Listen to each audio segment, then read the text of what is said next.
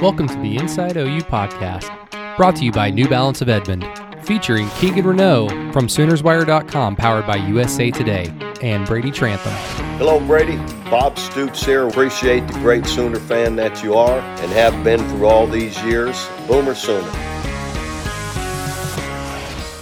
What's up, everybody? Welcome to the Inside OU podcast. Uh, happy Election Day. Hopefully, everybody's uh, not had to stand in line too long. Hopefully, everybody is out there safe and able to get everything done. Um, I know everybody's probably just like me, drained on election news. I promise you, you won't hear one more thing about the election on this podcast. So, what you what we got in store for you today is we have the media corner conversation I had yesterday with Eddie Radosevich from Soonerscoop.com, 107.7 The Franchise Morning Show. You know who it, who he is from Twitter.com, celebrity fame, that Mr. Eddie Radosevich. But going to listen to a little bit of that. Uh, the entire conversation is available at our Patreon page, uh, www.patreon.com slash inside underscore OU. All you need is just to pay $4 a month to get that conversation every Monday, the post game show podcast that Keegan and I do every Saturday, or basically every time every every time OU plays. Another podcast I do every Friday called Sooner Flashback Friday, which you heard last week for free on the 54 TCU game. And then if you want to add another dollar, you get all that for $5 a month plus Keegan's film review, which he will be working on later today uh, while the election is going on. So kudos to Keegan for thinking about what's truly important here, and that's Oklahoma film review. So you're going to get Eddie Radosevich for a few minutes, and then we're going to take it to Keegan and I following Lincoln Riley's press conference on Tuesday, and just a handful of other things that we have in our mind. It's Kansas week, so it's Kansas week. So we, we're probably going to talk a lot about uh, Big 12 football, what OU needs to do, just a little taste of it and I'm sure we'll get into like some things about OU football just on the team. But big podcast coming at you in three, two, one. The sexy thing to say is like now, like thinking about like how good they could be in 21 if this defense returns. But it does seem like they're kind of coming together as far as you know, like the vision of what Alex Grinch wants, quote unquote, Speed D to be. Like, yeah, it's the first time in a long time, uh, Brady, that I can think like I'm excited to see them take the field. I'm excited to see them play defense right now. Yeah, I mean, I started feeling that way last year sure. uh, with the defense, uh, especially against Texas in that game, where I'm I'm I usually go to the Texas game with my cousin who's mm-hmm. a Texas fan, so we try to be civil to one another. Mm-hmm. But like ten minutes in that game, I'm like, I'm excited for the defense to come out here. I haven't been able to say that since 2010, yeah. 2009. We almost like, said it was like 2011, maybe.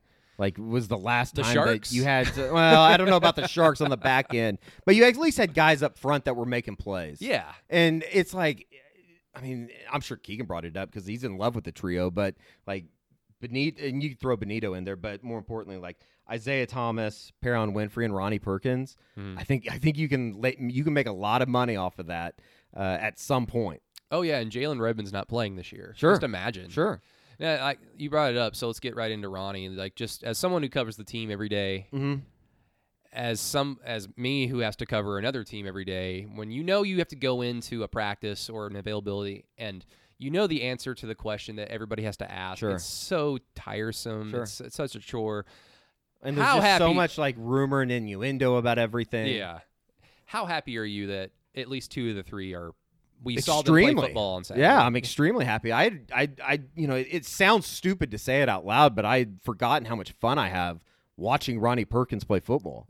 I tried to temper my expectations for him just because, look, it's unfair to expect him to have such an impact because mm-hmm. he's in shape. Sure. He's probably not in game shape because sure. that takes a while. I mean, look at the team at the offensive line. They yeah. were clearly not in shape for the first two or yeah. three games or four games. You know, I don't want to just blame the losses no, on yeah, that, but for sure, um, they were clearly not in shape. It takes time, but Ronnie just he ran down a running back twice when he didn't have the ankle. He manhandled Tech's quarterback with one hand. And he played every snap. Yeah, it's incredible. I was like, we spent three hours on the pregame show uh, Saturday. Me and Todd did out at uh, Twin Peaks doing uh, the pregame for the franchise, and it was like, what like how much contribution can they make is a realistic idea and you know i thought he'd get in and i thought you know maybe stevenson gets in some like uh, goal line packages or something like that but i mean those guys are difference makers. I mean, it's it's pretty obvious that they needed them at some point in the season. You can't go back and say, oh, they would have won those games, but you know, who knows? I R- Rhamondre Stevenson and Ronnie Perkins will play football on Sundays at some point. Yeah, like I, I'd actually be willing to go that far. I think I said it to Keegan last week at some point where, um, even if OU had the missed tackles, the penalties against Mhm. Iowa State, even Mhm. if their offense somewhat stalled, I mean, even with Spencer Rattler's turnovers Mhm. uh, against Kansas State, if Rhamondre Stevenson, if you just plug in Rhamondre Stevenson, OU probably is five is six and zero. Now, are they a six and zero team with playoff aspirations? Sure. Seriously, technically yes, Sure. but we would all be sitting here going, eh, I don't know just yet. Like the receivers are a little. Yeah. Sometimes they're great. Sometimes they can kind of disappear. The offensive line has been consistent over the last few weeks, but overall it's been inconsistent. So I think Rhamondre is that good, and you He's take really good. that would take away a Seth McGowan fumble against Kansas Sure. State. Um, that would give OU a running game against Iowa State. Yeah. Rhamondre is just. I thought he was. I don't want to say their best back last year, but once we got to the point where Trey Sermon started just going away from the Yeah. rotation, and it was mainly just Kennedy Brooks.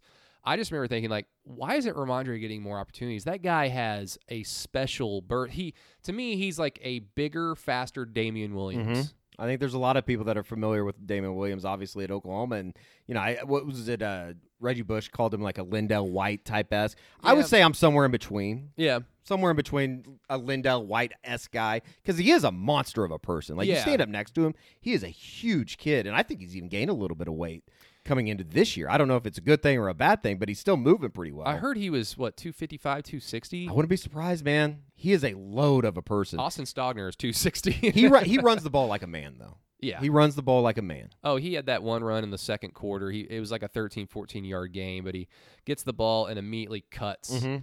And I'm like, dude, all all respect to TJ Pledger, Seth McGowan. Uh, you know, maybe Seth McGowan's kind of put a little bit behind this year, not Sure. having an off season. Sure. He he will be fine when he has an off season uh, training regimen. I thought he had he had some good runs in the third and fourth quarter when he got a little bit more of an opportunity. yeah, too. but those guys don't There's still make a that vision play. thing. Like Rhamondre goes one step and goes, Mhm. and you know McGowan's still trying to kind of feel his way into it a little bit, and Mhm. I think he's just gonna have to work himself out of that. And like the the one thing that I keep th- thinking of as we get, you know, to the point where I mean, Keegan was he was so adamant about oh he's going to win their six Big 12 championship this year, and my whole thing, Eddie, was just I think that youth inexperience and key players Mm-hmm. making stupid penalties, you know, you know, we're talking about Buki, Yeah. uh, Tre Brown, Tyrese Robinson, who was not necessarily. I don't think he was correctly called for a hold in the first quarter against Texas Tech. but- Oh, on the first play of the game, yeah. he doesn't touch anybody. It couldn't have been him. yeah, so I think the refs just kind of screwed up there. they But had to. Have. Initially, my brain was Yeah. like, "Oh, here we go again." Yeah. But um, Oh no! From like the way that that game started, it's like Tech goes down on seven plays and scores. OU goes three and out because they're in first and twenty after that hold. yeah, And you're like, and then Tech, uh, what they do, they completed that ball to midfield Mhm. on the second series, and it's like, holy shit! Like they're getting ready to go down fourteen nothing real quick. And then they backed up in third and 45, and the rest was history. Oh, OU goes on a 42 0 run. Like it was. What's crazy, too, is like, did OU, they scored their first touchdown with five minutes left in the first quarter, I think. yeah, they ended the first quarter up twenty-one-seven, but I think the last play was that Drake Stoops catch where he like made two guys miss, at, and he got down to the eight-yard Yeah, line. like so they inside were the base, they were knocking on the door to score twenty-eight in It's like just one boom, quarter. boom, boom, boom. Yeah, they scored 28 in the second quarter, or 25 because I think they had a field goal on one drive with Gabe Brkic. But um, to me, it's just as we get further along, uh, Keegan's all about they're going to win their sixth Big 12 championship. But I, I kind of lean more towards youth inexperience and then some dumb play. Mhm. And you can even chalk up dumb play calling because Yeah. that's played a factor this year. Yeah. I think that the likelihood that that all occurs on one bad day is more likely that they a win out and then are able to make it into the Big 12 championship. I mean, like, where where are you kind of staying right now? I mean, I think that they're obviously going to still need a little bit of help, uh, you know. But I, I, I guess uh, they'll take another step this weekend if Oklahoma State goes up to Manhattan and takes care of business. I don't have much trust in Will Howard right now. It does feel like Oklahoma is starting to round into form, but you just don't know. Like, have I, I don't want to say fooled by any means because I think just like watching it, it looks very clean right now. But can they continue to build off what they've done? And I mean, there's reason to think that they have a lot of youth down there right now, and they're going to continue to develop. They're going to continue to be uh, playmakers on the defensive side of the ball. But I just like I don't know where those losses are coming from. Like I think it's going to still be pretty tough to go to Morgantown and win. Uh, they're obviously going to win this weekend, and then you have Baylor and Oklahoma State, and you know I, I, I think the the Oklahoma State game is probably there's a lot of Oklahoma fans waking up today thinking it's just going to be simple. Maybe I've read that wrong, but I think everybody kind of in the back of their brain knows that Bedlam is usually kind of weird, anyways. Even if Oklahoma State is, uh, you know, four and six as Yeah. opposed to what they are this year in you know five thirty eight. They sh- they shouldn't have lost on Saturday. If Gundy's smart, which when O- we're Oklahoma talking about Oklahoma State had their Kansas State game last week. Exactly. I mean, If Gundy is smart, which we can't really even assume will happen because it's Sure. Bedlam that we're talking about. But if Gundy's smart, he's just going to have Spencer Sanders just throw jump balls to Tylan Wallace. I know. And unless Jaden Davis or Woody Washington are matched up against him, which I would assume Tre Brown would, like that's that's Sure. a matchup OSU should favor. Yeah. Um, I I mean, think anybody that lines up against Tylan Wallace is going to probably be on the other side of that. Yeah.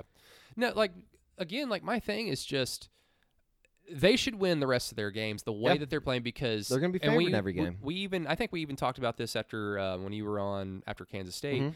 The ceiling of this team is still the highest in the conference. We we could have said that after Iowa State. Like if they figure it out this year, like they'll obviously need a lot of help to get back into the Big 12 championship race. But if they figure it out, like they will be, no one will want to play them because they're they have the most talent. Sure. Offensively, def- defensively, Grinch is getting things rolling. That defensive line has become. I mean, I don't know now, but two weeks ago we were all like, "This is the best unit on the team." But with Mhm. the way the O line's playing, with the way the uh, Rhamondre coming back, the running backs, the receivers, and now Spencer, you can kind of make an argument what exactly the best unit is. But they should win the rest of their games. Sure. OSU, like you said, is going to be weird. Um, West Virginia on the road, which I'm fairly certain will be a night game because I think going back to 2012, every game in Morgantown OU's played in has been a seven They've all o'clock been night kickoff. games, yeah. Um, and, you- then you just don't know what the weather's going to be like up there. yeah, OU's kicked their ass in the snow. Yeah, You know, like the the, the, the Oh, Texas Tech snowed game. on up there. The Texas Tech game on Saturday reminded me so much of the 2016 West Virginia game Mm-hmm. because all. what was that dude? Oh, it was the, dude from West Virginia. You remember that guy on Twitter? Oh, uh, yeah, the Mountaineer Man or whatever. All week he was Yeah. saying like, "OU has never seen. Uh, th- they'll never see like an atmosphere like they're Yeah. gonna see this Saturday." And it was like, "Yeah, OU has never played in front of it's like of." every every time OU walks into a stadium, they're expecting that kind of stuff. and OU goes up forty-two nothing, Yeah. like in the blink of an eye. yeah, that was an ass whooping. That was another one of those ass whoopings. They just played really well, and it's like i- it's frustrating to a certain extent because it's like, where was this in Ames? Where was this in uh, you know Norman? Mm. But then again, it's like the Kansas State game is just so weird because you're up three touchdowns. You're up three touchdowns with two two fifty left. Like the things, the series of events that have to happen oh yeah. to lose a game like that are just they don't happen very often. And that's what it comes down to. Like if OU can eliminate that part of themselves, Mhm. sure. But they had a veteran quarterback. They Mhm. probably w- at least split those two games. I think that's fair. Like you can live with how they got beat in Ames just because they didn't. We all just went through a crippling ice storm in October. Everyone's dealing with tree damage and potentially house damage due to limbs or trees falling down. We have the answer for you. Regional Roofing and Construction is a veteran and locally owned business here in the Oklahoma City Metro. They provide top quality roofing and construction services. Right now, Regional Roofing and Construction can cut down trees, haul away damaged limbs, and assess your home for any further damage. Call or text Regional Roofing at 405 623 0755 for a free quote. And all your needs after this historic October ice storm before they get too backed up, they can help service customers in the North Oklahoma City, Edmond, and Guthrie areas if you're here in the state of Oklahoma.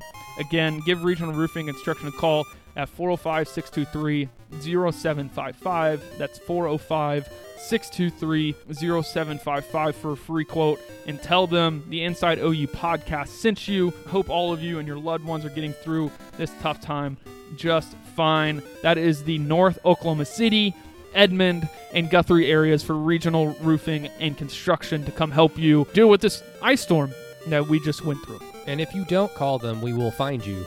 Maybe. Oh, we'll find. Oh, you'll I- find I've them. got. I've got names. I can look it up. I, I- I- I know what you wear when you listen to our show. We good to go? We doing it? We're doing it. We're doing it live. We are doing it live. That sounds really weird. We are- the tongue. We are doing it right now, and you're all forced to listen to it. By the way, that was really funny. Um, thank you for letting me catapult off your uh, tweet yet last night about Lincoln Riley's little folded up play card. mm-hmm. I had a lot of fun with that tweet.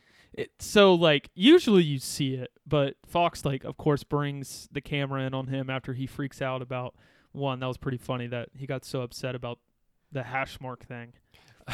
Like that's hilarious. That's total Lincoln Riley. But then they focused on him and you got to see his play card really folded up. Like that is that is like not even an index card size. Yeah, it looks like my homework um, as I'm trying to hurl like speedily like try to Right. copy it from a friend before I have to turn it in. It just looks like crap. So no, it's Lincoln Riley control freak. Very much so. Well, he I mean, was he- good today though. That's that's why he's successful. I, I say that lovingly. I love that Lincoln Riley is a control freak. I would not want him to be laissez-faire at his job. We all remember Steve Spurrier and Bobby Bowden. They got lazy. They did. You, someone says somebody else got lazy too. Well, I, I've made peace with that, Keegan. Him and I are cool. He's gonna be Forgot on. about he's that. gonna be on podcast later.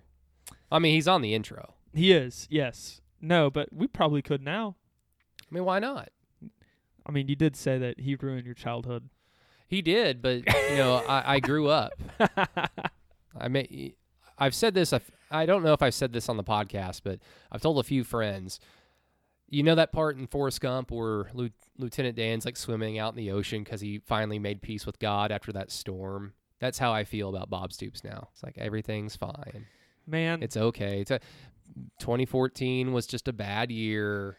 I remember the Sugar Bowl. 2011. I have good memories about the Sugar Bowl. It was a lot of fun. you see Ed Orgeron pull uh, pull that card today or this week.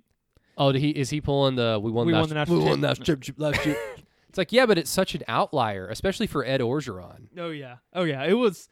I mean, if you can't be convinced now, like watching Joe Burrow play in the NFL, I mean, they had all the talent in the world. They had the quarterback, they had the receivers, the offensive line came along well. If you check out how any of those guys are doing in the He had NFL the right this year, coordinator. Yeah, they had the best court. I mean, he's doing great things for the Carolina Panthers now. Lost your defensive coordinator to Baylor. I mean, it should have been a down year. This is devastating. Like, Yeah. but at the same time, too, have you seen how they're recruiting? Oh my god. Well, yeah, that's the thing is LSU always recruits well. The problem was always thus, like their system was so archaic that their athletes were rarely ever able to utilize it because they had a pedestrian quarterback who lines up under center and can't make all the throws. They had Jarvis Landry and OBJ on the same team, and go back and look at their offensive, not theirs specifically, but their team overall. Their team sucked. They were just average. And playing in the SEC doesn't help either because you've got, at the time, clear cut better defenses than what you're seeing in other conferences across the country for the most part. So that's the thing is like it's OU's luck. They play LSU and they finally get a pulse on offense. Mm-hmm. I'm We were t- Steve and I were talking about this. Um, Plaisance. Plaisance, yes. Uh, last, it was a- I think it was last Thursday after uh, being at Vanessa's house. I typically you know, go down there and chill with them, and we go over some numbers and stuff. But uh, Sounds boring. it is would be to ninety five percent of people looking at a spreadsheet or uh, I don't even know what to call what he has, but he uh, oh, we were talking about that. Like there were three phases of LSU football a year ago. There's the team that barely beat Texas, struggled against Florida and Auburn. Then there's the team that played in the SEC championship game. There's the team that played against Oklahoma, or there's the team that played against Texas A&M at the end of the year. The team that played in the SEC championship game. There's the team that played Oklahoma, and then the team that played the national championship. There were they were better against A&M and Georgia than they or they were better in the Peach Bowl than they were against A&M and Georgia against Oklahoma, and they were immensely better in the national championship game against a freaking good Clemson team. Yeah, they were really good. Yeah. So, but I I guess Brady, LSU's fun to talk about whenever their demise is kind of coming underneath us. But That's always been kind of like the question that college football fans that have been so tortured by not having watching their favorite team or their school win a national title is the classic question of would you be willing to win a national title this year if that means you are going to be less than average or For five- average for for, like 3 to 4 or 5 years. that was my question. Remember, I teased the question on the post game. Yeah. I guess we're going through number one right now. Would Brady Trantham take a 2007 na- 2017 national championship win. If that meant one Lincoln Riley. Well, he was already the head coach. coach, so. that Mike Stoops would still be the defensive coordinator for a couple years, or at least through the end of 2018, as well as your average for the next four to five years. Would you take a national championship every decade just to be kind of nine win, ten win, or less the rest of the way? it's it's a good question, and I understand like where we're trying to go, but there are a program can win nine or ten games in different ways. So if we're talking about, let's say OU won one in 2008. Sure. If they won in 2008, everything that happened afterwards is pretty average to me. Now 2009 is an outlier because that was an injury year. But if they won in 2008, Sam's probably gone, Jermaine Gresham probably. They all came back to try and win a national title. If they win it in 2008, they probably don't come back. So 2009 is probably as bad as it was without the injuries. 2010 was a solid year, but it was still disappointing. 2011 and 2012 were very disappointing. So to me, while those teams won double digit games or double digit wins, other people might see that as successful. But to me, it was one of the worst stretches of OU football since Bob Stoops was here. It, it, underwhelming teams, teams that could not could not overcome teams that were equally talented or just a tad bit better than them. Like 20, you're talking 2011, 2012, 2013, 2014, correct? Yes. So to me, like that's like the perfect question is what if OU just won the national would you just be willing to get the national title in 2008 and then be average afterwards? And my thing is no. Now, if you're asking would you be willing to take a ta- national title in 2017, I would say yes because even though Mike Stoops would if in your scenario Mike Stoops has to finish out 2018 at least and who knows how long he's here afterwards, the trends from 2017 were much different than the trends from 2008. So LSU's trends have always been up in terms of recruiting because they always recruit well. But the only thing for them that the only reason why they were successful is because Ed Orgeron f- caught lightning in a bottle. Yep. He Auburn caught lightning in a bottle with Cam Cam, Newton. Newton. Now I know they went to the national title in 2013, but that was fairly fluky. You know, they they beat Alabama because of the kick six. They beat what was it Georgia off of a hail mary that bounced off the guy's hand or head right into the arms of a receiver streaking like downfield. It was fairly fluky. For the most part, Auburn outside of that year has been fairly average since they won that national title with Cam Newton in 2010. So I'd take the 2017 title. I wouldn't take the 2008 title, even though I would take it anyway. But I'm trying to answer your question as much as as, best as possible, and I did a piss poor job. But it's all about trends, and to me, it was very predictable that LSU would be very average this year because of what they lost and how they trend. So I'm a Cardinals fan and Thunder fan. Probably more so those than ever was an OU fan from 2000, you know, 5 to 2007, 2015, 2016, uh, whenever I was still in school. I'm kind of in, I've fallen in love with the like the Thunder rebuild. You know, at the beginning they weren't any good. Like going to all those games in 2009 when they It were was terrible. a lot of fun. Yeah, and seeing that team come up, and now they never won it, but now that they got to a point that they had so much, so many assets that Sam Presti basically sold himself for the future. Which all credit to him, he's basically has another job for the next ten years. But the then the Cardinals, right? I mean, you start going back to whenever I start remembering baseball, like Pujols, Molina come up, they went in 2006, and they've been. And the joke is, is since 2000, since really I've been around, like the Cardinals have been less than 500 once. Yeah. Like in baseball, that's just unheard of. I Mhm. mean, the Dodgers had their down years for a little bit. Obviously, just won their first World Series. So I don't know. I think with Oklahoma, like as long as you see continued growth and with this fan base, like, yeah, that's what that's what I'm talking about. Yeah. Because I, I think probably since 2000, I know Boise State has like probably a little bit more the equal amount of wins as Oklahoma, but let's not compare Oklahoma and Boise No. State. Since 2000, Oklahoma has probably been the most steady, successful program, absolutely. and that's included with the fact that they only have one national title in programs like Alabama, um, LSU have multiple championships because Alabama and LSU's down years have been bad. Mm-hmm. Whereas Oklahoma's down years have been bad for Oklahoma standard. But even in those down years, you can kind of look at it and go, well, yeah, they lost so much talent from the year prior. They're starting a bunch of kids. Like Mhm. they're they're bound to be down. Sure. So I don't know. It's a really good question because it's been fun going into every year and having a realistic kind of thought in your head that hey, if this happens, oh, you could probably win a national title.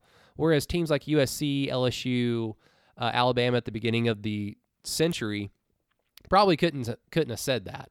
Even the most diehard fans. So it's a slippery slope. Like the success is great. All it does is is set you up for like the trending upward of what OU is currently on, but it, it's inherent on the staff, it's inherent on the players to make it happen. And I think at the beginning of this decade, Uh, it was lacking. And I think right now, as we get into the new decade of tw- the 2020s, it's trending in the direction that OU's going to win a national title in the next few years. I'm fairly certain of it, unless injuries and tomfoolery happens. That's Oh, all, that's we- only what's keeping OU from it at this point. We talked about this on Sunday. Like, you look at the 2021 schedule, and now this is out from the free one. Oklahoma has at Tulane and Nebraska in your non-con, and Western the- Carolina. And that's it. That's it. Yeah, because they're not And the Big 12 is going to be down again next year. Army. Army is going to be at best rescheduled like five or six years from now. Unfortunately, Yeah. So West Virginia is going to lose the Stills brothers probably to the draft. So there's their strength. yeah. Iowa State's going to lose Purdy and Kolar. There's your strength offensively. Now Breece Hall's back, and my God, but Texas losing Ehlinger. Maybe. No, they he is not playing for Tom Herman for another year, even if it comes down to it. Well, is Tom Herman going to be the coach next year? Now, if Cum comes to oh sorry, or Coach Urban Meyer comes to Texas, um, That's Coach Urban Meyer. Uh, sorry. C U M. Yes, sorry. Yeah. um, if he goes to Texas, I mean maybe, but I wouldn't foresee that Ehlinger wants to be at Texas for another year. Um, with the, the ways they, with the way things have gone there, TCU is going to lose their two best defenders or three best. Both their safeties and Corey Bethley will be gone. Texas Tech still rebuilding.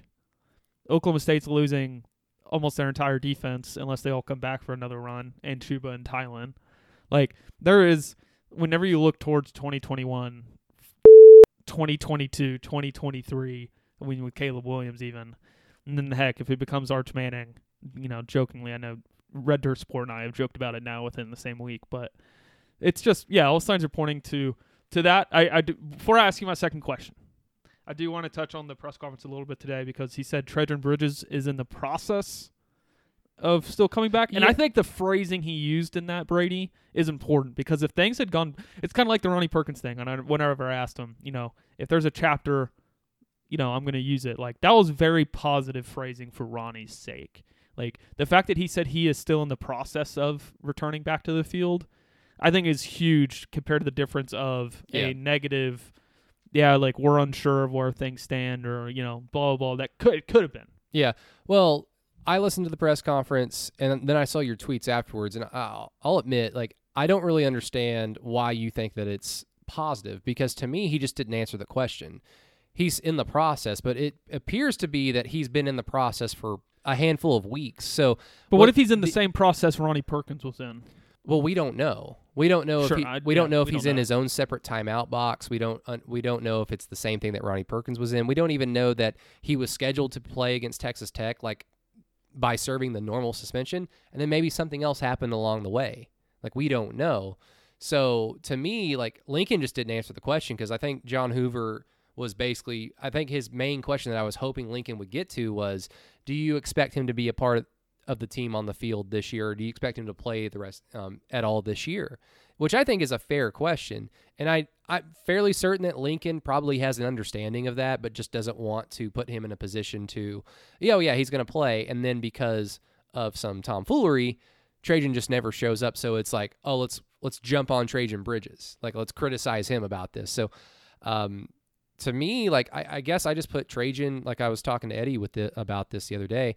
I just put Trajan in, in the box that I put Ronnie Perkins in that we talked about a handful of times, even up to Texas Tech, where I'm like, I don't really expect him to play at this point this season. I don't expect Trajan Bridges to play because why should I? Because we don't know what it is. We don't know what process it like. We don't know if it's almost done or not even close to being done. Doesn't sound like LaRon Stokes is too injured. Um, that's also in the same question. Don't play him against Kansas. Just No, get him ready no for need. Oklahoma State. There's no need for that. Um, the question that wasn't asked today, which I will soon be asked Thursday, as this week progresses, doesn't get it enough, I don't think, and you understand where I'm coming from here. But credit, I'm hearing Jaden Hazelwood may play this week now. Like, I've heard and credit Brandon Drum because he's been all over that since. I've heard Kansas for Jaden Hazelwood for about three weeks from a buddy of mine. So that's to me, you can look at it two ways. If he's healthy enough to play, you may have the philosophy of, well, we need to get him, we need to get his legs under him, get him some game reps, so we don't just throw him up against Oklahoma State. hmm Or if he's kind of ready, you don't really want to risk further injury.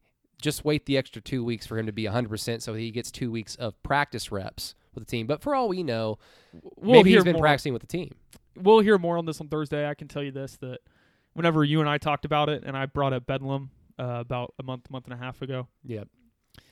the they were wanting him to go through like live reps in practice against good on good. Yeah, and they sense. couldn't get that until the bye week. So if he's going through first team reps this week or going through team reps this week, uh, that's obviously a very positive sign. And I'm sure we'll, like I said, by the time, by, the reason why I bring this up is by the time we record the podcast on Thursday, we will have probably this information of where Jadon Haselwood stands. Um, hopefully, I get the uh, Zoom link for Thursday, so maybe be part of that. But uh, at the end of the day, I I still I will stand by what I've said so far. I think it'll be Bedlam. Um, in my head, it doesn't make much sense to bring him back for Kansas because it, like you said, it just takes one bad tackle, and if he hasn't gone through any live game like scrimmage, good on good, like oh Jadon Haselwood going up against Buki or Jadon Haselwood going up against Tr- Jaden Davis, like not going up against a scout team. Hopefully he's going up against Jaden Davis. That's a good test. Yeah, the I guess that's uh, we'll save Well, here we'll say we'll save that for a couple weeks. Let's Here- tease it. in the event that Jadon Haselwood comes back, whether it's against Kansas or OSU, because you have a better understanding of Lincoln Riley's offense than I do.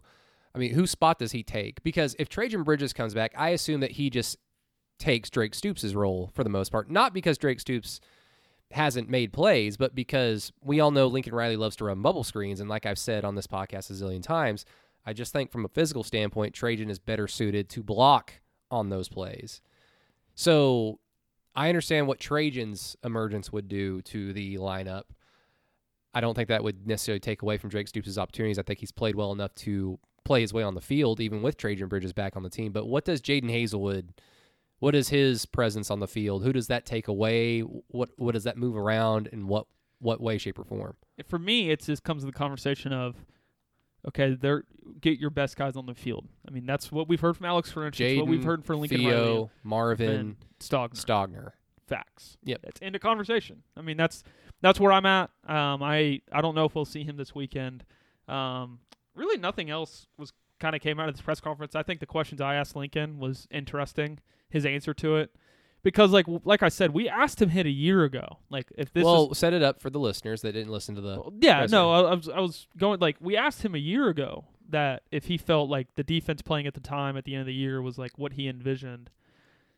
But it's like at the beginning of this year there were questions and there should have been about the tackling, about the you know conditioning, about all those things. And now they're playing at such a high level and they're so disruptive up front. And they've been disruptive now for three straight weeks. And no, really four. I mean, if you go back to the Iowa State game, Nik Bonitto was everywhere. Yeah, like Brock Purdy just made a few plays, not necessarily with his arm, but just to evade pressure to keep the play alive. That's that's what was frustrating, and to me, that was the scary thing going into Texas Yep. and TCU because Yep. Ehlinger is not fast, but he's mobile, and I'm like, are they going to be able to get home? And they did. And then when they play TCU, I'm like, well, Duggan is faster than Sam Ehlinger. Is he going to be able to break, contain, and make plays with his legs? and the defensive line was able to get home. So we're at the point now where we can just expect the Brock Purdy game was an outlier for this defensive line, and now they got Ronnie Perkins back. Maybe Ronnie Perkins' moral support just sucked the life out of the defensive line against Iowa State. That's all we can go by Mm-hmm. because his presence on the field is one thing. yeah, no doubt. Uh, they uh, obviously played a lot better last week. Like I said, kind of a it's Kansas week. I mean, you didn't see anything come out of the Big 12 conference call yesterday. Wasn't a lot of notable stuff today from Lincoln, which is not surprising considering the week that it was. Um, talked about the election a little bit. Um, Caleb McCurry asked him about that from the Daily, but you know they. I promised the listeners they wouldn't hear one more thing about the election. Look what you do. I didn't talk about it. I It's just, five eleven right now on yeah, Tuesday. Good God. I haven't watched Social- one bit of news. Social media is going to be bad here in about an hour, and when people are listening to this, they, it'll be tomorrow or later. But um, I'm going to the gym after this podcast. just to avoid it for a couple more hours, I'm Uh. with you there. but uh, no, and then here's the question I have for you. Ready? In 2014, if Oklahoma, if Bob Stoops, right, because the whole theory in this was that Bob wanted to get an offensive coordinator in that ran the offense he wanted. Well, Josh Heupel wanted to run that offense, and Bob wanted to turn Trevor Knight into Johnny Manziel because that's the way college football was trending at the time. What if Bob would have kept Josh and fired Mike? Would you have wanted that, or would I mean both of them at the same time? Obviously, but no, if you had to have one or the other, no. Eh, So Josh Heupel did he he deserved to be fired after what we had seen for the years that he was but it wasn't his right. He that was his Josh's biggest complaint was that he was forced to run an offense yeah that that- he didn't that's want what, to. that's what I was gonna say was his firing was justifiable. Now, ever since then, the more I've read about from Josh Heupel's perspective, from and just how we've been further removed from 2014 overall, it really seems like, like you said, Josh was kind of had his hand tied behind his back in terms of the offense that he was actually wanting to run. And Trevor Knight, we all know, God love him for the Sugar Bowl, is just not good. No. Now, I don't know how much of it was Bob, and I don't know how I don't know where it started with Bob and ended with Josh or vice versa. But at the end of the day, his his firing was justifiable. Mike Stoops being retained was not justifiable because the defense was just as Oh, yeah. problematic from 20 from from the time Mike got there. 2012 until he got fired. Yeah. Now, this is the time where I kind of mentioned because we've heard this. I don't know who was saying this, whether it was at the franchise on the radio. Um, I don't think it was you, but we need to, as an OU fan base, understand Brent Venables. Mike Stoops came here for a reason, and it wasn't because Brent Venables was amazing at his job. Brent Venables, I think what we've seen out of uh, Brent Venables at Clemson is just right guy at the right time in the right spot. in the right area. I- Yeah, if you could just transport the Big 12 to the southern southeastern part of the country Mhm. and all the high schools in that region are not running air raid or spread offenses, I think you'd see Brent Venables or Mike Stoops have a lot of success. A lot of it is just time and place. Mhm. And Brent Venables' time at OU as it got later and later into the um, 2010s, his idea of defense was not working. It works in Clemson because of where Clemson is and what they're able to get. It's that simple. So stop stop with the Brent Venables. Man, like, oh, you missed out on Brent Venables. No, if Brent Venables would have stayed, the defenses would have been just as bad probably as they were under Mike Stoops. Now, the thing that Brent has over Mike is Brent's not a coward. Go ahead, Keegan. Brent's big. So like the thing at the end of the Brent Venables area, it was definitely trending in the direction where Oklahoma's defense ended up in 2018. Right? Like, yes. Like it was trending in that direction to where Brent just could not keep up with the new offenses that were being run. Like Briles running a 4-2, a very spread out defense like Brent Venables does against what Briles was doing. Yep. Would not have would not have gone over well. Now, does it take you more for granted that like that last defense was ranked, you know, 25th or like In 2011? SP, and SP Plus was like 20 or 25th? Like we all knew they looked bad. Like they looked a lot worse than what you thought at the time. But that was because your fans at the time were so accustomed to what Oklahoma like 2009 Brent Venables was a mean son of a you know what. But like at the same time though like I mean Oklahoma in, in terms of the analytics Well, this is what this is why numbers get on my nerves okay because in 2011, like you said, it says eh, S and P ranked them at 25th, which is good.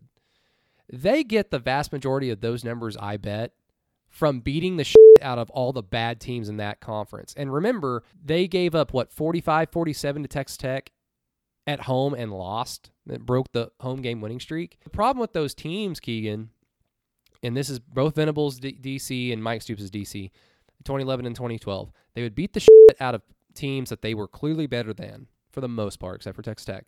And then when they went up against teams that were, you know, f- fairly equal, and don't say Texas because they were not fairly equal, they would lose and they would give up a lot of points and a lot of yards. And so it's like OU was the king of this castle in the Big 12, sure, but it was a bad conference. So they're getting a lot of their numbers, a lot of their numbers are empty because when they're going up against teams that they're, all right, if you want to make a run for a national title, you've got to win this game.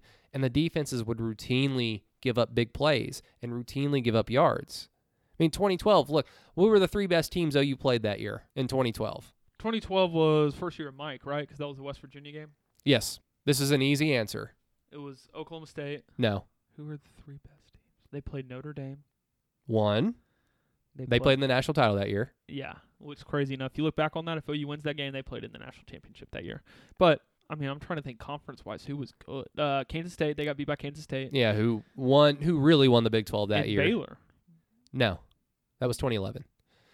2012, their three best teams that they played were K State, Notre Dame, and Texas A&M in the Cotton Bowl. The three best teams by far, Yeah, and each team dominated Oklahoma. Sure, Oklahoma lost to Kansas State because of a bad fumble by Blake but Bell. Collin Klein was unbelievable. Yeah, but that that's the point. Is OU's beating the crap out of the rest of the teams on their schedule because they're just clearly better than them. But when they get up against somebody with a pulse that can punch back, those teams would lose.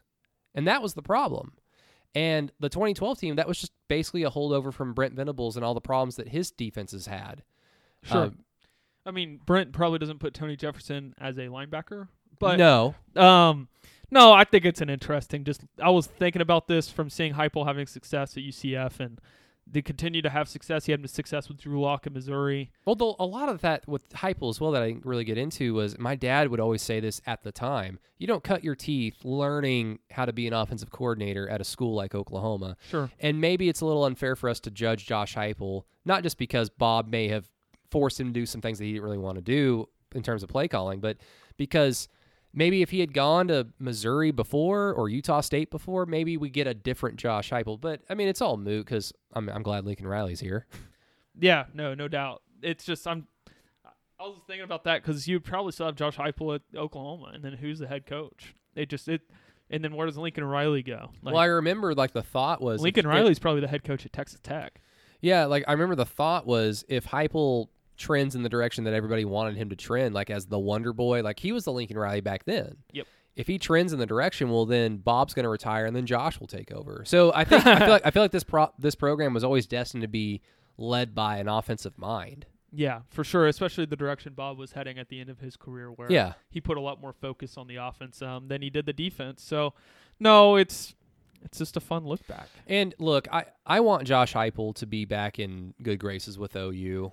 I, I truly do because, he, dude, he won the last national championship, and I love that 2000 team, and I love Josh Heupel as a player. He was maddening as an offensive coordinator, but like we just discussed, first first gig as OC, and Bob was fairly influential on the play calling. So I don't know how much of it we can fully blame Josh. I, I want there to be a time where we're all at the stadium watching an OU game, and they honor the 2000 national champions and Josh Heupel's there, and he gets a gigantic ovation. I want that to come. Th- this year would have been a perfect year for it if there wasn't a pandemic 20 year anniversary, but 25 year maybe. Maybe see Josh Heupel back whenever Oklahoma was playing Ohio State in the Big Ten. But that's a conversation for another day. This is weird. I'm kind of just taking over and driving this thing and letting You know, you it's fun. This is what happens when OU plays Kansas. See, I talk way. I've listened to back to a couple of the podcasts, and everybody knows I have my head's the size of a watermelon half the time, anyways. So I typically I've listened back and I've realized that I do talk a little too much. So I do want to podcast, you're supposed to talk. That's for sure. But Brady, I am at a point. You go and we we talked about this a little bit in the post game on Saturday, where like Oklahoma and the only thing really stopping them now. Two things I want to mention before I throw this to you. One, again, who is blocking number seven, number eight, number eleven whenever they're lined up on Oklahoma's defense? And if you want to, Isaiah Thomas, NFL guy too. I'm not discrediting that at all. But those three, like if you look at the hard data on Nik Bonitto this year, it would say he's one of the best edge rushers in college football. Regardless, like SEC, ACC, doesn't matter. Like Big 12, he may be number one. Now, Osai, obviously, when you watch the games, Osai is by far. Oh, yeah, The he, best. He, he helped them win a game. Yeah, so. for sure. But the the stats that Nik Bonitto's putting up in terms of pressure and disrupting the offenses is up there. Um, and then just overall, just the schedule. I just don't. I don't know. So I'm going to throw this at you. We we talked about this a little bit on Saturday, but the only thing stopping Oklahoma right now is Chris Klieman winning a couple games he shouldn't, which he's very capable of doing. And two, stopping Tylan Wallace because I that if he can literally change that entire game. Is this the conversation we had pre-podcast the earlier? yeah, kind Okay. of. Okay, so basically, what Keegan and I were talking about was um, we got on onto the conversation of what is more likely, um, OU winning out, OU not winning out. Like that was kind of the general crux of the conversation. And to me, if I had to bet, yes, I'm betting that OU wins the rest of their games. But I would probably wager that if they were going to lose a game, it's going to be a game that we do not foresee, and it's because of the youth and experience on this team. That kind of puts Baylor into that conversation. I know Baylor's a bad team.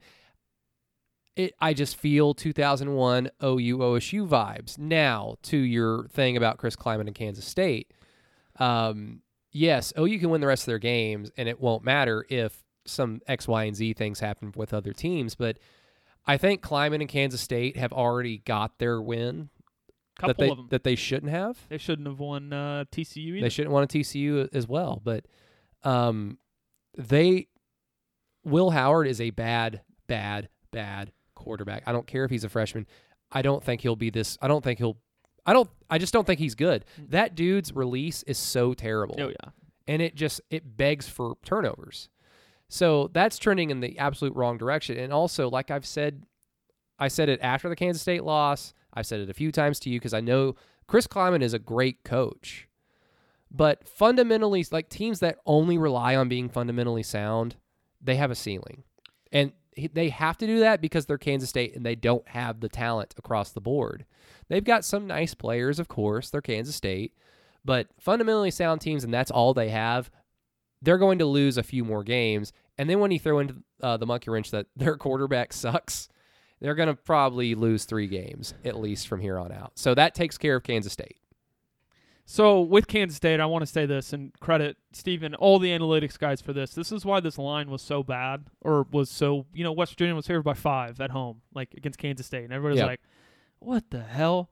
Well, when you look at the numbers and they spit out all the data of like garbage time this, garbage time that, they you know yards per play, like how many explosive plays you get. Kansas State, the path that they had winning football games was unsustainable. They beat TCU by a pick six and a, and and one big explosive play. They beat Oklahoma on like three or four explosive plays, and they beat Texas Tech on two or three explosive plays. Like you just can't. That is unsustainable football. Like those just don't. Winning football games and not being able to have a good efficiency is just unsustainable. So that's what the numbers said. So credit to all those guys that had that right for this game. Because like whenever I was over at Stevens, he was bringing up to me like, I have West Virginia by ten. Like this West Virginia team that everybody didn't know anything about had just lost to Texas Tech. His numbers, I believe, had them by like West Virginia winning by nine and a half or ten Against Kansas K-State. State. Ca- Yeah. Against Kansas State, and everybody was saying like this line's awful. Kansas State this, Kansas State that. Um, so credit those guys for that. Um, now to your before we get into the nuts and bolts of the final, again, I want to reiterate, and I think a lot of people will be like this, and I- I completely get what you're saying. Don't get me wrong. Oklahoma has has fluky losses all the time, but They've already had- Baylor's they've already had one. Like Yeah. Kansas State's gonna roll Baylor. Like they are terrible. Yeah, don't don't get this wrong. OU should have beaten Iowa State too. They they were they are the better team, uh, but Iowa State earned that win more so than Kansas State earned their win against OU. OU lost Kansas State because of just of their own dumbassness of how they played from the late third quarter into the fourth quarter. Oklahoma made bad plays against Iowa State, sure, but um, Iowa State made a lot of plays themselves. So I, I, I credit Iowa State for beating OU more so than I credit K State for beating OU. So yeah, you can look at it like this: like OU has their fluky loss out of the way. My problem with this, the rest of the schedule, Keegan, is this is a young team with a young quarterback, and I have no doubt that they're going to be ready for Oklahoma State and put their best foot forward. I have no doubt that they'll be ready for a probably a night game in Morgantown because every single game in the um, since West Virginia has been in conference with OU. Every time OU goes to Morgantown, it's always been a night game. Mm-hmm. They've not had one sunlight game in Morgantown. So I have no doubt that OU will be prepared for that and put their best foot forward. But if everything plays out the way that it should, OU beats those teams and Kansas State loses them games, Oklahoma State does what they do, Texas does what they do, And OU just kind of looks at the Baylor or their last week against Baylor with the mindset of all we got to do is win this game and we're in the Big 12 championship. That's awesome. They need to go into that game with the same intensity like they would against Bedlam, against Texas, because I know Baylor is bad. But I can see a young quarterback and a young team, and especially a, a, a team with some guys that have high penalty rates, and we'll get into that in other podcasts later on this week. Oh, I, I thought we were going to clip that part out.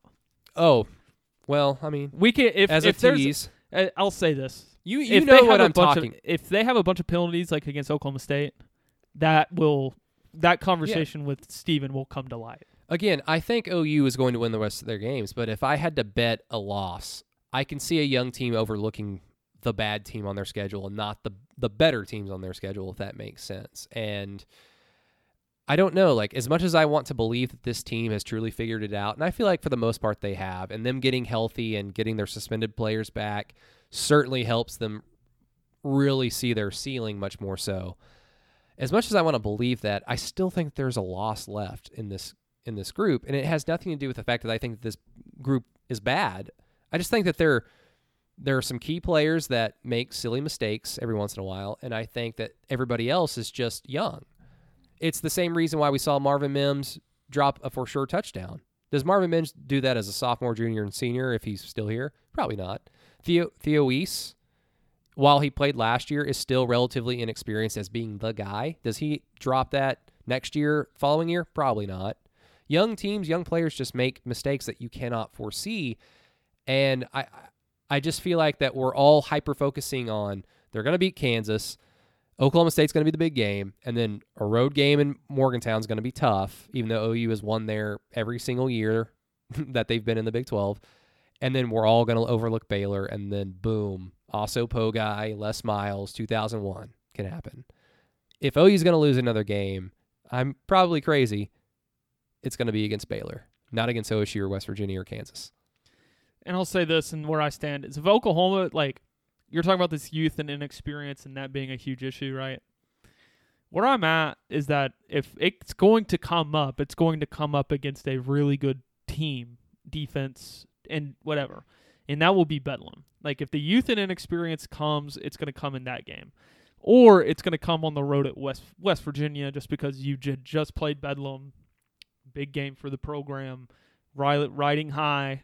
And then you go on the road and play a good defensive line. I mean, West Virginia as a whole isn't very good. Jarret Doege's okay. Like he can make winning plays if you need him to, but he's not a winning quarterback, if that makes sense. He's not very accurate 15 yards downfield. he No. can make he can make a lot of the throws that Sam Ehlinger can make, but he, he's just to me he's just a smaller, slower Sam Ehlinger they so and less talented Sam Ehlinger.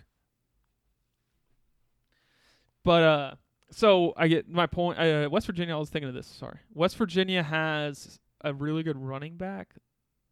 I don't want to because I it, it does sound like LD. Maybe it may be Leedy or I don't know, but he's really good. But outside that, no, I'm not. I'm not too worried. Um, obviously the numbers will back that up. I mean, Yeah. Oklahoma, I, I think you know, like how the game goes with Kansas State this weekend. If Oklahoma State can bounce back and because in terms of the numbers, they actually improved, which is crazy off the Texas game because their efficiency was so good. That's what happens when you have bad Fat- turnovers you have and turnovers and a bad kickoff re- penalties. and a kickoff return for a touchdown. Like those get spit out of the equation for the Mhm. most part. So obviously it's a trend. Um, now I think it's interesting for sure. Uh, so I, I mean, I'm at a point after you know Texas Tech, and we've done enough. Everybody this week and everybody we've we talked about in the post game show. I'm, I'm sure you guys got a little free version of that. Um, maybe no, maybe I'm mistaking, but you know this team Brady. Uh, we already mentioned number seven, number eight, number eleven. Secondary, everybody knows, got to get better.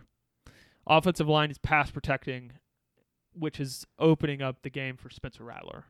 If there's two things that are mutually excuse, exclusive about this team, the de- secondary playing better the last two weeks because of the defensive line, or the last three games, the defensive line playing better, not playing good. Yep. And then the offense, Spencer Rattler's growth because they're pass protect. I mean, I can't think of a time a team has blitzed five or six guys and they have not, and then they've gotten home. Like think about that. Really, since the te- since Spencer came out in the second half or came back in in the second half against Texas. Yeah, and you saw this against TCU and uh, a lot of a lot against Texas Tech, and I know like on your film breakdown, you might actually identify a few plays, but there were there were times where Spencer, it was on that play where he fumbled the snap, and it happened two or three more times. When he rolls, the offensive line still understands what they have to do to keep Spencer comfortable and not having to run for his life. So, I no one really ever talks about this little concept, but I think that it's important. You can't just be good like as an offensive line on your initial job, but when the play somewhat breaks down, your quarterback's run like starting to roll out, understand where to block your man, not towards the quarterback, completely and utterly away from him so Spencer can just stand there and wait for a guy to get open because they're going to get open. So I think that this offensive line initially at the, with their initial jobs are improving and they're really good, but they're also just getting smarter. Mm-hmm. Because a lot of times earlier on in the year from your film reviews, a lot of their breakdowns were just uh, out of mental lapses, guys just completely not getting to their guy. And I think that we're seeing it all starting to kind of come to light for this group. and it has, and it's exciting. It's it's fun to watch, you know, and it, it's what we all expected, right? They play at a high level on the offensive line. The running game gets going a little bit. I mean, the against TCU, Tex at the end of the Texas, you know, game, Iowa State or Texas TCU and Texas Tech, the running game's gone going a little bit. Let's not get a little overzealous on that. I don't think they're back yet to where they're going to be, and maybe not be until after that Oklahoma State game, because Oklahoma State's front is is really good. I mean, Yeah. they've got two to three NFL guys on it, so I'm looking forward to that. I I think you're you're talking about a a program that went from Texas Tech North could be doomed. And I'll say this: you know, we're all being negative and making these comments and this and that and overreacting, and but the uh, reactions were fair. Like no matter what Lincoln says, no matter what anybody says, those reactions were fair because what they were putting on tape was very concerning about the program and its its general, its culture, this and that, whatever. But all credit goes to Lincoln Riley, and I said this on the post game pod, but I mean, alumni were questioning him. Like they were questioning his mental toughness as a leader of this program, questioning his toughness as a leader of this program, and like things though would be. This is my point: is how much different are we talking about this team if they had lost that game to Texas? Sure. They didn't. So Absolutely. um, I remember thinking at the time when you know uh, what you're talking about with alums questioning Lincoln Riley and his leadership of the program, I thought that those questions were silly because a lot of it stems from like the strength and conditioning being, you know, from Bennie Wylie compared to um, Jerry Schmidt. There's always going to be the factor of players once once they become former players and once they become older humans, it's always going to be tougher. Like I was like back in my day, we had to do X, Y, and Z, and all these kids are they have it easy now. Like there's always going to be that factor, and now you add into it that it's a different strength and conditioning coach, and it's a different staff. So that's just going to be amplified that much more when the former players watch their old school and they don't perform up to par. So I think that that's also the only thing that I think had any validity was the um, discipline of the program because under Lincoln Riley, like OU's been a highly penalized team. Sure. Like, sure. And I think to what Lincoln would probably say, well, we're aggressive. Okay, but how come a lot of the memories I have of penalties have been just as a result of dumb play? Bookies in the Peach Bowl. Yes, out of dumb That- play. That is not- the number one of number one. but there's just been a handful of times where I'm like, this is just a dumb penalty. That's a dumb penalty. That's the result of dumb play and not being smart. That's the only thing I thought was valid of questioning Lincoln Riley. But to Lincoln Riley and the team's credit, since basically since Texas and even during Texas, penalties have been have been going down. Sure. And it's coincide with OU's offense figuring everything out and their defense just becoming I mean, their their, their defense is good Yep. their defense is good. So um, I don't really put that much stock in pl- former players complaining because th- at this point they have a better understanding of how to play football than I do. But they're just fans. You know, they're just fans, and Sure. I say crazy things sometimes, Do you? and they say crazy things sometimes. I don't so think you say anything crazy. I'm just trying to get brownie points for whenever you, The- the you say worst- that Baylor's going to beat Oklahoma at the end of the year. the worst take I've ever had. I said it on Twitter. I did not at Baker Mayfield, but it was 2014 going into 2015. And my friend Jordan Mayhew uh, was tweeting me saying like, Brady, like Baker Mayfield's going to be good, and I was like, a walk on from Lubbock is not going to be our savior. Oh no! And guess what? Baker Mayfield liked the tweet. No, he did, Again, did he I- really. He was not added in this tweet thread whatsoever. He like basically was looking for people talking about him. You know, because this is the offseason that he won the starting job. And I was a jaded OU fan because I just had to experience 2014. And Baker Mayfield was a walk on from Texas Tech. And I'm like, I'm sorry, that's not our standard. That's the worst take I've ever had. And to put a bow on that story, two years later, I ran into Baker Mayfield at Logie's 2016. And it was kind of quiet around the bar. I was ordering a drink, and then I realized he was standing right next to me. And he was like leaning up against the bar too.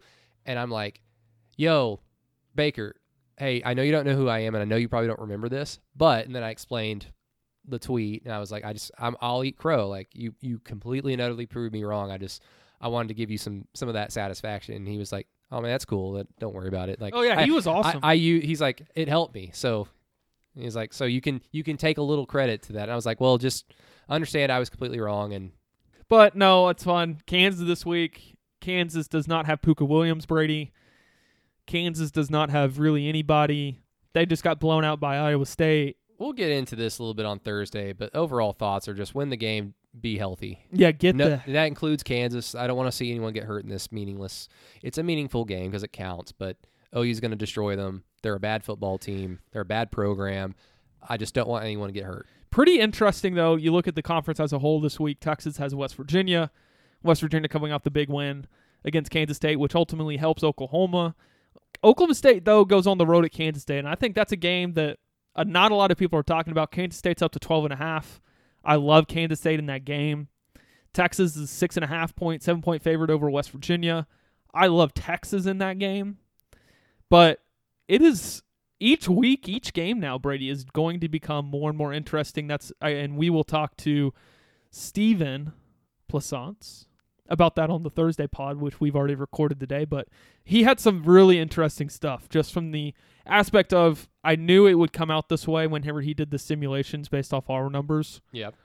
But the fact that Oklahoma is now projected to win the conference more than anybody with two losses and having tiebreakers against them right now, I think is pretty telling about the direction of this thing's going to go. And, you know, you look at a game this week like, eh, say Kansas State beats Oklahoma State this week, that is devastating to Oklahoma. Like, Yeah. Oklahoma needs Kansas State to continue to get worse, and they need Texas to win a couple games. And Oklahoma State's, I- I think they're going to beat Kansas State just because of the reasons we talked about KSU earlier. But Oklahoma State is in kind of a bad spot. They've got Bedlam to look forward to, and Spencer Sanders is coming off of a game where he both put them in position to win and then lost them the game because of his of his Spencer Sanders Sandersness, which is he can turn the ball over. He is he is what Spencer Rattler was for two games against KSU and ISU, and the first half against Texas. That's basically the Spencer Sanders experience. So weird things happen in Manhattan, I guess. I think whenever you talk about that game, like, and I said this earlier, you don't want to give Chris Klieman more opportunities. Chris, like, Oklahoma State and Spencer Sanders are going to give Kansas State more opportunities. And the more opportunities you give them, the tougher it's going to be to win that game. And that's where I'm at. I Kansas State again favored by 12 and a half now in that game. It's up from nine and a half. And I promise you that line's going to come down as the week goes on because people like Kansas State analytically is terrible. We've talked about this earlier. The way that they've won football games is unsustainable. Yeah. Four to five explosive plays, couple turnovers, get lucky. It's definitely interesting times in the Big 12 because Kansas State, let's just theoretically work with me here. Oklahoma State, say Texas and Kansas State win this weekend. Kansas State has Iowa State and Texas left. They would have to lose one or one more of those games. The real best bet for Oklahoma, if they wanted to make it as smooth as possible, Went out. win out and Iowa State wins out. Yeah, I feel like that's the uh, clearest picture in my head. Because Kansas State's going to lose one or one or two of Texas, Oklahoma State, and Iowa State. And look, I don't really want to entertain this, but I can't help but I cannot help but just admit that I'm a fan, and fans will always do this. I am recognizing that this is silly. But let's say so, let's say that some certain scenarios play out, Keegan, and OU makes it the Big 12 title game against Iowa State, and then OU thrashes Iowa State like they will, like they should. They will if they play Iowa State again, they're beating them by it's going to look like OUTCU in 2017. If that happens, is there a scenario where the committee goes, they avenge their one loss and they eventually they essentially excuse me, they essentially we should just view them as a one loss team because there's not an undefeated Pac 12 team, because there's not a clear cut good group of five team. Is there a way that a two loss Big 12 champion Oklahoma can backdoor into the college football playoff only to be destroyed by whoever they play? Whether it be Clemson, Alabama, or Ohio State. Or do you think that there's a stronger likelihood that that will be a big nay because there's a at large SEC team? I don't think there will be an at large ACC. Maybe Notre Dame could be a monkey wrench if they only two losses. have they already lost. Well, they would lose to Notre Dame twice, or they lose to Clemson twice. Yeah, because they're. Oh yeah, yeah. It's kind of bad that they're technically in the conference this year because Mhm. if they are indeed the second best team in the conference, they're at least going to have two losses. So that kind of eliminates them. and they've played like crap a couple times too. And so Penn here's State, the scenario. Penn State's already lost twice. Michigan's already lost embarrassingly. They're not losing to Ohio State. They're not losing to Ohio State, or they're not no, beating. They, they're not beating. They Yeah. are losing. They're not beating Ohio State. yeah, sorry. basically, I don't think there's going to be an at-large Big Ten or ACC. There's so the chance that there's an at-large SEC is, I guess, kind of strong, and the Pac-12, I have no, I, I have no fucking idea. Here's your here's your scenario, and I've sent this to you. Alabama's 11 and 0.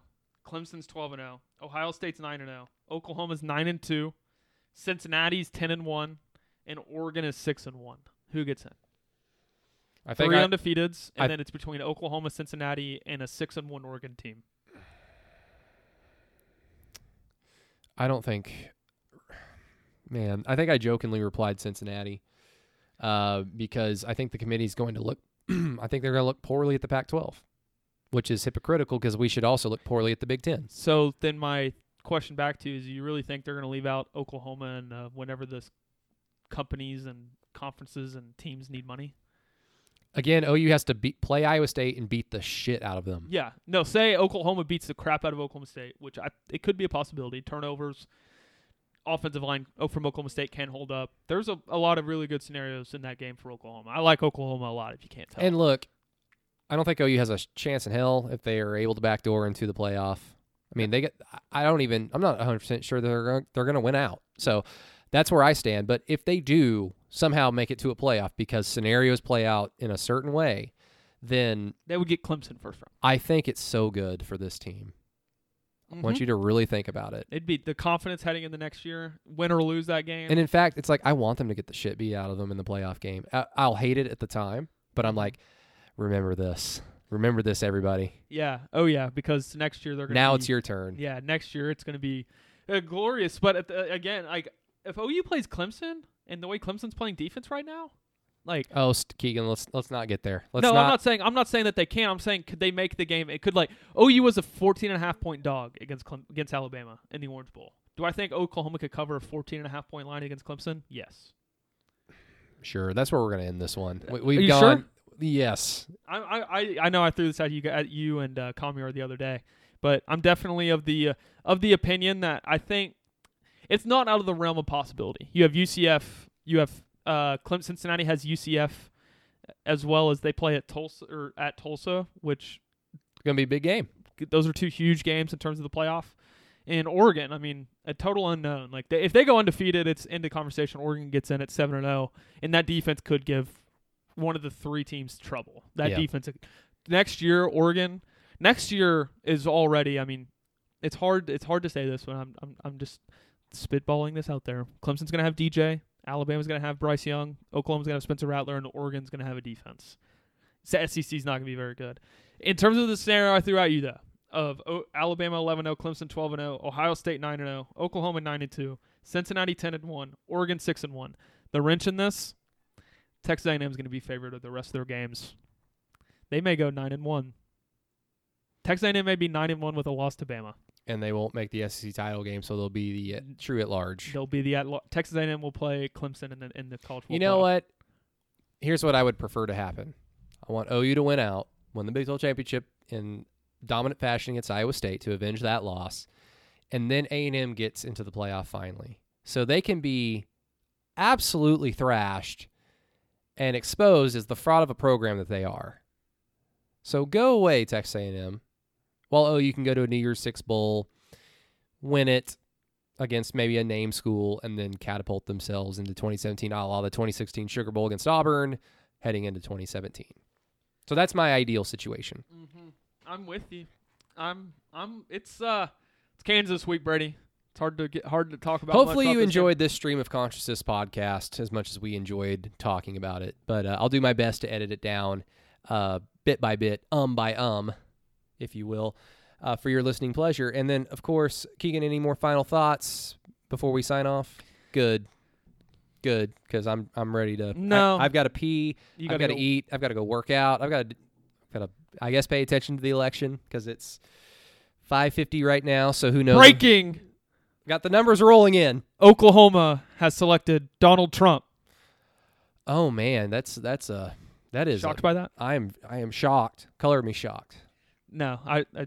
We're not getting into politics, but it's a, it is pretty funny that like I know kids that are my age or younger, like they're all putting in like random names on some of their absentee ballots, like because they just don't care about their presidential vote here in the state.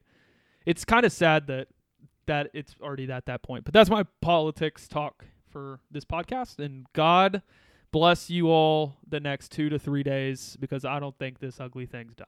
Looking forward to football on Saturday. Everybody, thank you so much for listening to the Inside OU podcast. Thank you once again to Eddie Radosevich for uh, coming over for Media Corner. Again, you can hear the whole thing on our Patreon page, uh, patreon.com slash inside underscore OU for just $4 a month. It's a great conversation, so I highly recommend it. Uh, looking forward to Keegan's film review. Looking forward to Flashback Friday. I'm still trying to figure out a good topic, but rest assured I will get it done and out for Friday for everybody to listen and enjoy. Uh, so, everybody, appreciate you all. Thank you so much, and we'll talk to you on Thursday at Vanessa House.